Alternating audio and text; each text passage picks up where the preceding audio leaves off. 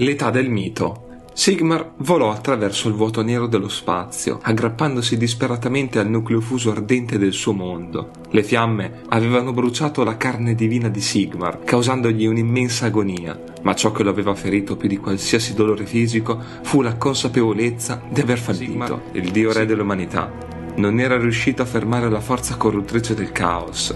E ora, quel guscio ardente era tutto ciò su cui poteva rivendicare la divina provvidenza.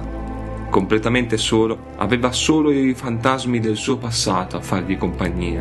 I volti di coloro che aveva deluso apparvero tra le fiamme, provocandolo, così come il volto del caos stesso, Arcaon, il prescelto eterno, campione del caos. Mentre Sigmar Mentre riviveva la distruzione del suo mondo più e più volte, la sua presa si indebolì, ma proprio quando tutto sembrava perduto e la mente di Sigmar aveva cominciato a svanire, è apparsa la speranza. Dracothion, il grande draco celeste, fu attratto dalla luce del nucleo ardente. Dopo aver percepito un'altra anima divina, Dacotrion trovò Sigmar e lo portò nei reami mortali, regni formati dall'energia del mondo che fu, guidato dai venti della magia che governarono il cosmo. Fu qui che Sigmar apprese molto, che altri esseri del vecchio mondo erano sopravvissuti alla fine dei tempi, con propri mezzi, alcuni dei quali ascesero alla divinità.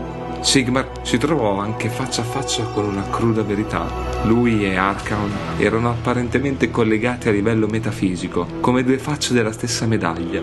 Ciò significava che con il ritorno di Sigmar, Arcaon non sarebbe stato molto indietro rispetto a lui. Quando sarebbe tornato il prescelto eterno, questo avrebbe significato il ritorno del caos e la corruzione e la distruzione del mondo sarebbero ricominciate. Risoluto a non deludere di nuovo il suo mondo, Sigmar decise di preparare i regni per l'inevitabile ascesa del caos. Sotto la guida di Dracotion, Sigmar imparò ad attraversare i regni usando percorsi magici e porte note come Realm Gate e ha infine deciso di esplorare quei regni. E questi vagabondaggi hanno segnato l'inizio dell'era del mito.